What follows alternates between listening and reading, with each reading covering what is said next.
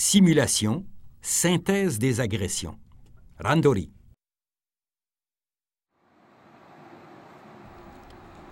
La recherche de réalisme dans les agressions simulées augmente le niveau de stress. Le contrôle des émotions permet d'exécuter tous les mouvements de façon sécuritaire. L'intégration d'autres compétences du programme d'études permettra, elle aussi, de se rapprocher de la réalité.